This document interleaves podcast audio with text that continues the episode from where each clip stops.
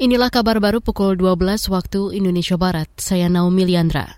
Pemerintah berupaya menanggulangi kemiskinan ekstrim di seluruh wilayah tanah air. Wakil Presiden Ma'ruf Amin mengatakan caranya dengan menerbitkan instruksi Presiden Inpres nomor 4 tahun 2022 tentang percepatan penghapusan kemiskinan ekstrim sesuai target pada 2024.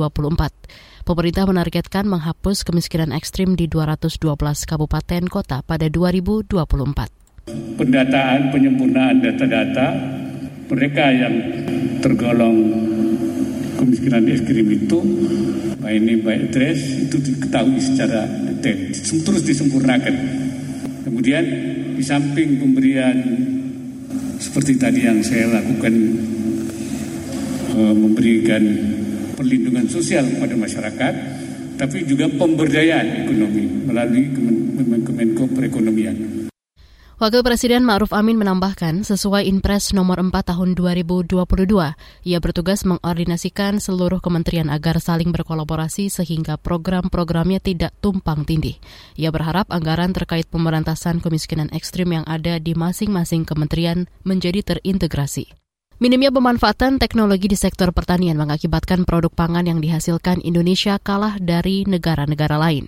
Ketua Umum Forum Petani Muda Bali, Gede Agung Wedetama mengatakan, saat ini biaya pertanian di Indonesia tinggi. Namun tingginya biaya produksi berbanding terbalik dengan hasil yang didapatkan.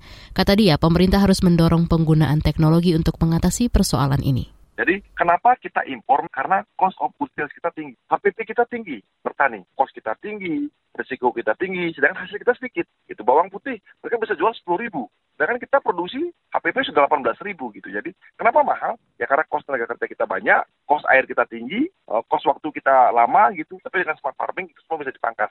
Oleh sebab itu teknologi wajib dilakukan di bidang pertanian. Jadi sudah wajib, bukan opsi lagi, tapi sudah kewajiban.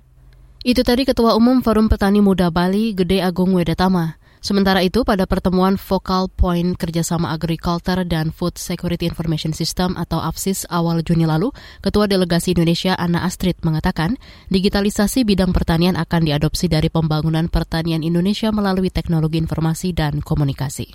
Kita beralih ke berita selanjutnya. Petenis Serena Williams akan bertanding di Wimbledon tahun ini. Lewat akun Twitternya, All England Club mengumumkan Williams dianugerahi wild card entry untuk partai tunggal.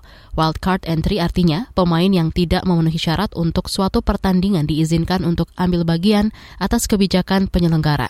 Williams belum bertanding di mana pun sejak cedera pada set pertama pertandingan putaran pertama di All England Club setahun lalu. Dan namanya tidak muncul dalam daftar petenis tunggal putri yang dirilis oleh turnamen Grand Slam lapangan rumput awal itu bulan ini.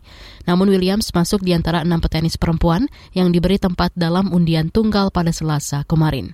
Petenis Amerika berusia 40 tahun itu memenangkan 7 dari 23 kejuaraan tunggal utama yang memecahkan rekor terbuka di Wimbledon yang terakhir tahun 2016.